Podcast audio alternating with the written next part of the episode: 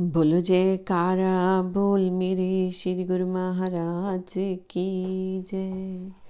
श्री परमहंस अद्वैत मत श्री ग्रंथ, श्री श्री एक सौ आठ, श्री चतुर्थ पाशा जी का जीवन, रूहानी जानशीन भाग दो। श्री व्यास पूजा का शुभ पर्व तीन चार दिन के पश्चात था। कुछ संगतें श्री दर्शन के लिए श्री आनंद, आनंदपुर में पहुँच चुकी थी, जो प्रेमी जन रूहानी जानशीनी के लिए श्री आनंदपुर किन्हीं कारणों से ना पहुँच पाए थे, वह सब श्री व्यास पूजा के पर्व पर श्री दर्शन के लिए आए तथा आपके दर्शन पाकर धन्य हो गए। आपने प्रथम व्यास पूजा के दिन सर्व संगत के सन्मुख श्री वचन फरमाए। मनुष्य जिन वस्तुओं में सुख की खोज करता है, उन वस्तुओं में कभी भी सुख की प्राप्ति ना होगी। क्या कभी सरसों के पेलने से घी निकलता है? क्या कभी विष खाने से जीव ने अमर पद प्राप्त किया? कदापि नहीं। सरसों के पेलने से तो तेल ही प्राप्त होगा। अमृत का पान करने पर ही अमर पद प्राप्त होगा। जीव संसार के आडंबर में फंसकर उससे शाश्वत सुख तथा वास्तविक आनंद की प्राप्ति करना चाहता है, ये कैसे हो सकता है? महापुरुष फरमाते हैं कि ये मीठे फल जहर भरे, सुख थोड़ा विप्त घनेरे। जो मायावी पदार्थ दिखाई देते हैं, इनमें सुख नहीं है। कति भौतिक सुख दिखाई देता है तो वह सुख भास है। वह केवल दिखावा मात्र है। शाश्वत सुख उनमें नहीं है। अब गुरुमुखों को वास्तविक सुख जहाँ से प्राप्त हो, उसे खजाने को प्रयत्न करना चाहिए। वह सुख कहाँ है? संतों की वाणी है, कस्तूरी कुंडल बसे, मृग ढूंढे बन माही, ऐसे घट में पीव है दुनिया जाने नाही। जैसे हरीन अपनी नाभि कुंडल में बसी हुई कस्तूरी को झाड़ झकाड़ में खोजता फिरता है, वैसे ही मनुष्य अपने घट में खोज न करके संसार और संसार के असत पदार्थों में नित्य सुख की खोज करता है। जहाँ सुख का ठोर है, वहाँ तो ढूंढता नहीं। असत पदार्थों में सुख की खोज करते रहना मनुष्य जन्म के क्षणों को नष्ट करने के अतिरिक्त और क्या है? इस प्रकार से अनमोल समय को नष्ट करना बिल्कुल ठीक नहीं। फकीरों का कोल है चिरा कारे कुनद आकिल की बाज आयत पर पेशेमानी बुद्धिमान मनुष्य ऐसा काम ही क्यों करे कि अंत में उसे पछताना पड़े? संत महापुरुष सत उपदेश करते हैं कि ये जीव तू सत्य वस्तु की संभाल कर जो अंत समय तक तेरे साथ जा सके। गुरुबाणी में भी लिखा है, नानक कचड़िया सेऊ, तोड़ी ढूंढ सज्जन सत पकिया कि सत्पुरुषों का कथन है कि उनकी मित्रता का नाता कच्चा है। उनसे नाता तोड़ो, उन संत सदगुरु से संबंध स्थापित करो, जो कि परम सहायक सज्जन मित्र हैं। ये संसारिक पदार्थ तथा संबंध आदि तो जीवन काल में भी ही साथ छोड़ जाते हैं। किंतु संत सतपुरुष तो मृत्यु के बाद भी संग रहते हैं। वह लोक परलोक में जीव के सहायक हैं। धर्मराज के दरबार में कर्मों का लेखा पूछा जाता है तो वहाँ पर गुरुमुखों की सहायता के लिए संत सतगुरु पहुंचकर जीव को सब बंधनों से छुड़ा देते हैं। जिसे संत सतगुरु के चरणों का भरोसा है और अपने इष्ट देव सतगुरु के चरणों में जिसका चित्त जुड़ा हुआ है, जिसके हृदय में सतगुरु का ध्यान बस गया है, संत सतगुरु सदा उसके साथ हैं और सदा उसके रक्षक सहाय हैं। सतगुरु का ध्यान ही जीव का सच्चा संगी तथा साथी है। यही इस लोक में भी और परलोक में भी रक्षक है। यही ध्यान ही सर्व सुखों की खान है। यदि सतगुरु का ध्यान साथ होगा तो कोई भी जीव का बाल बांका नहीं कर सकता। गुरुमुखों का ये परम धर्म है कि सतगुरु के चरणों से पवित्र प्रेम का संबंध स्थापित कर, आठों पहर सतगुरु का ध्यान ही हृदय में बसाए। काल तथा धर्मराज के भय से मुक्त होकर जीवन का लाभ प्राप्त करते, अपने जीवन को सफल करें। अपने, आपने इन पावन वचनों को फरमा कर सर्व संगत को ये पुण्य सत उपदेश दिया कि प्रत्येक गुरमुख 24 घंटों में एक घंटा अवश्य भजन किया करे। भजन अभ्यास के बिना अर्थात सुरती को अंतर्मुख किए बिना सतगुरु का वास्तविक स्वरूप नहीं देखा जा सकता। सतगुरु की प्रसन्नता ही गुरुमुखों का निजी पूंजी है। यदि गुरुमुख जन सतगुरु को प्रसन्न करना चाहते हैं तो एक घंटा भजन अभ्यास अवश्य करें।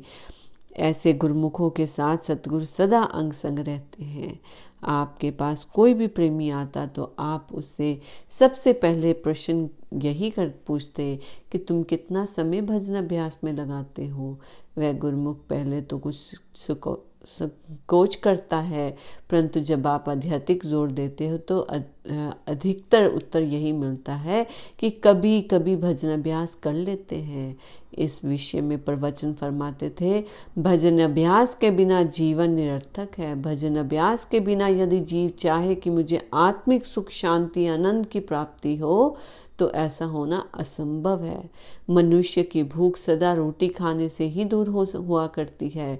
इस प्रकार आत्मा को यदि खुराक ना दी जाए तो उसकी तृप्ति कैसे होगी? आपके आचरण में जीवन के कारण जिज्ञासु गुरुमुखों पर आपके प्रवचनों का अधिक प्रभाव पड़ता। आपके प्रवचन अमृत का पान करते ही गुरुमुखों का विचार, भजन अभ्यास करने के लिए दृढ़ हो जाता।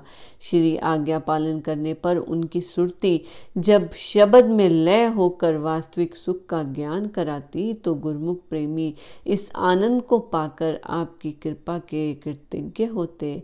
आप प्रेमियों से प्राय यही पूछा करते कि भजन अभ्यास करते समय तुम्हें क्या दिखाई देता है? उन्हें उस मंजिल से आगे की मंजिल का पथ बताते। तो उनमें उत्साह भर जाता और प्रेमी अधिक लगन से अभ्यास करते।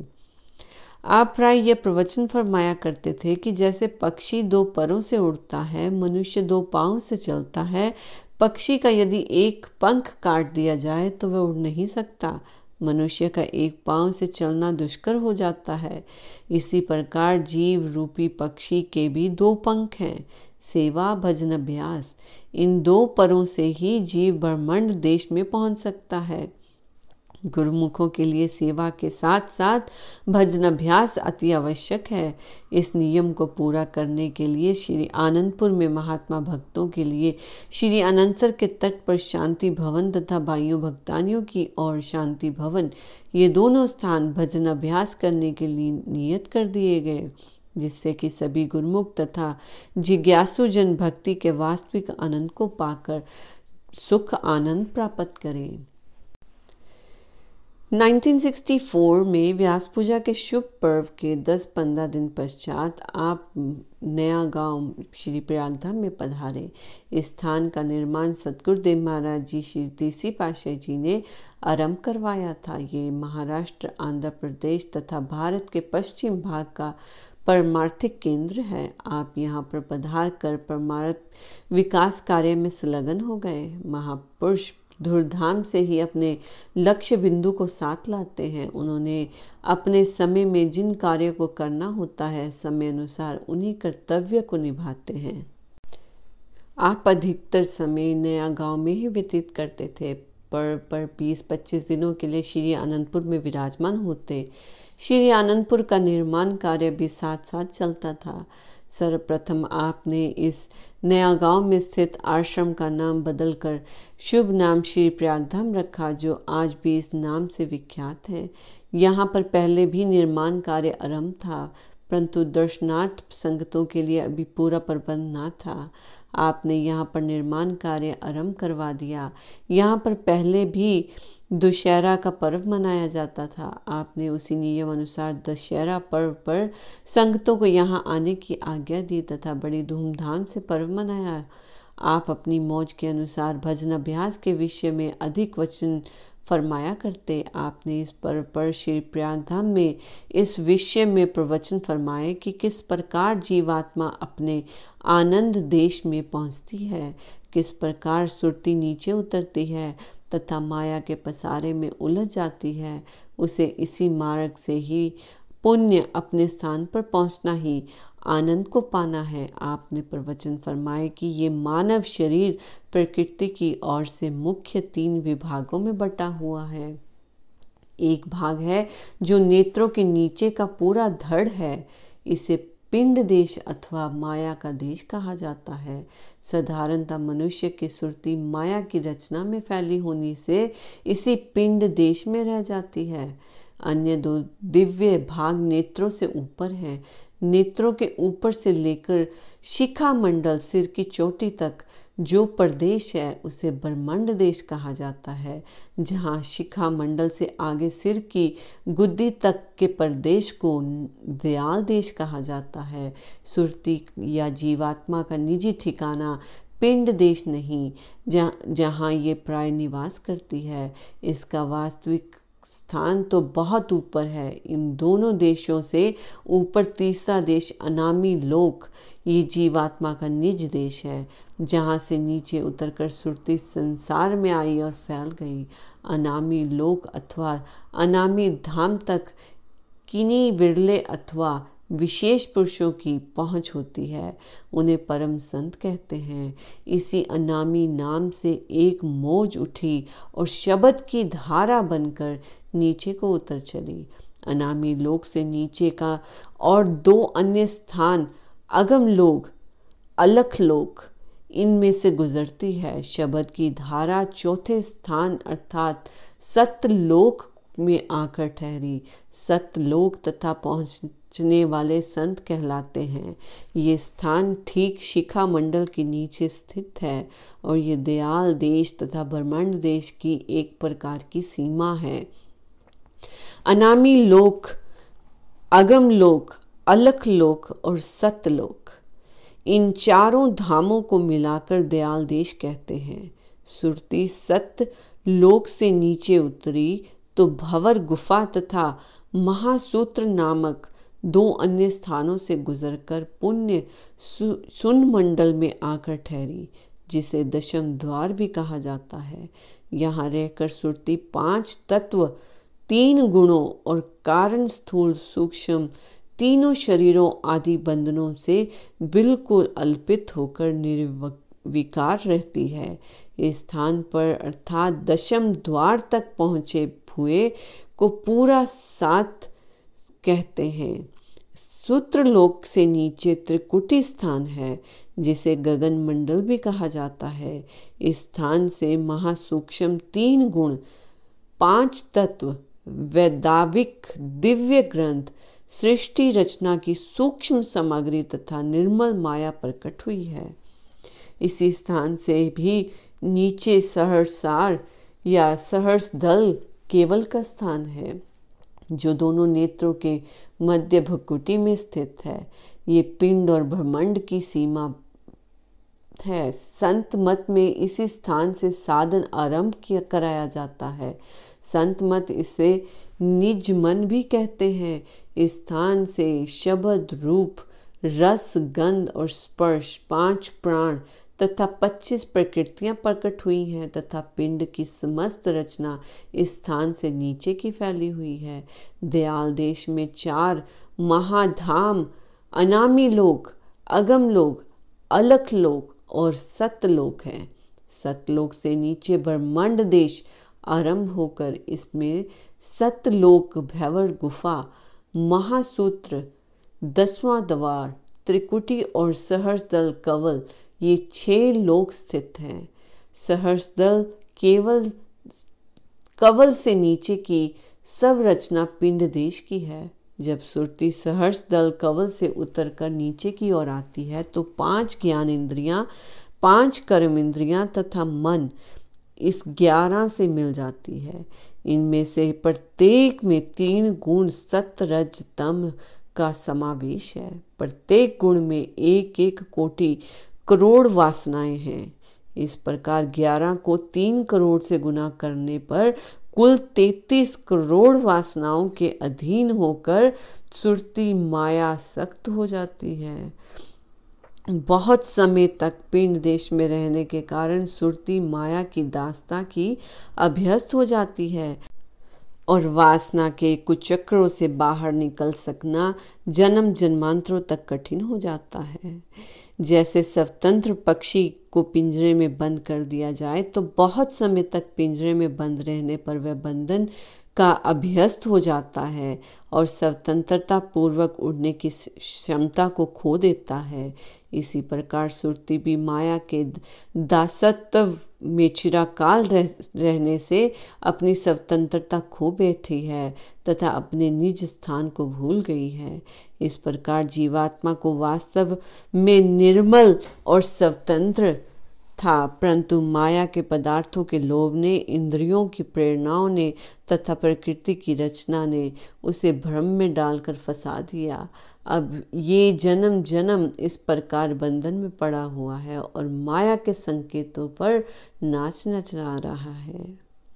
संत महापुरुष अपने उपदेशों में कहते हैं कि जब तक सुरती शब्द में नहीं मिल जाती, तब तक सुख प्राप्त नहीं हो सकता। सुरती शब्द से बिछड़ कर दुखी है, जब तक वह शब्द को ना पहचानेगी और उसमें विलीन ना हो जाएगी, जब तक उसे सच्चे आनंद की प्राप्ति कदापि ना होगी, तथा ना ही संसार और संसार के मिथ्या पदार्थ में असत्य का आभास होगा। यही शाश्वत एवं शांतिमय जीवन का रहस्य है। इसी को ही सुरत शब्द योग कहते हैं। इस सुरती को जिस रास्ते से नीचे उतरती है। संत महापुरुषों की रहनुमाई के अनुसार उसी मार्ग से अपने देश में पहुंचाना है। तभी इस जीवन का धैर्य तथा सच्चा आनंद प्राप्त हो सकेगा। इस प्रकार श्री प्रवचन अमृत पान कर सब प्रेमियों ने हृदय भजन अभ्यास के लिए उत्साह उत्पन्न हुआ। सारी संगत प्रवचनों को हृदय में कर धन्य धन्य हो गई। आपने बार बार दिव्य दृष्टि खोलो। यही प्रवचन फरमाकर जन जन के हृदय में अंतर्दृष्टि खोलने की उत्कंठा जगा दी, जिससे सभी प्रेमी जन इस दिव्य वास्तविक आनंद को प्राप्त करने में संलग्न हो गए। आपके सन्मुख दो ही प्रमुख स्थान थे, जहाँ पर आपने परमार्थिक सत्संग उपदेश का कार्य तथा निर्माण का कार्य किया। वह स्थान थे। श्री आनंदपुर तथा श्री प्रयागधाम इनके अतिरिक्त अन्य छोटे छोटे स्थानों का भी निर्माण कार्य करवाया तथा समय समय पर अन्य कई स्थानों को भी किरदार्थ किया। बोलो, जयकारा, बोल मेरे श्री गुरु महाराज की जय।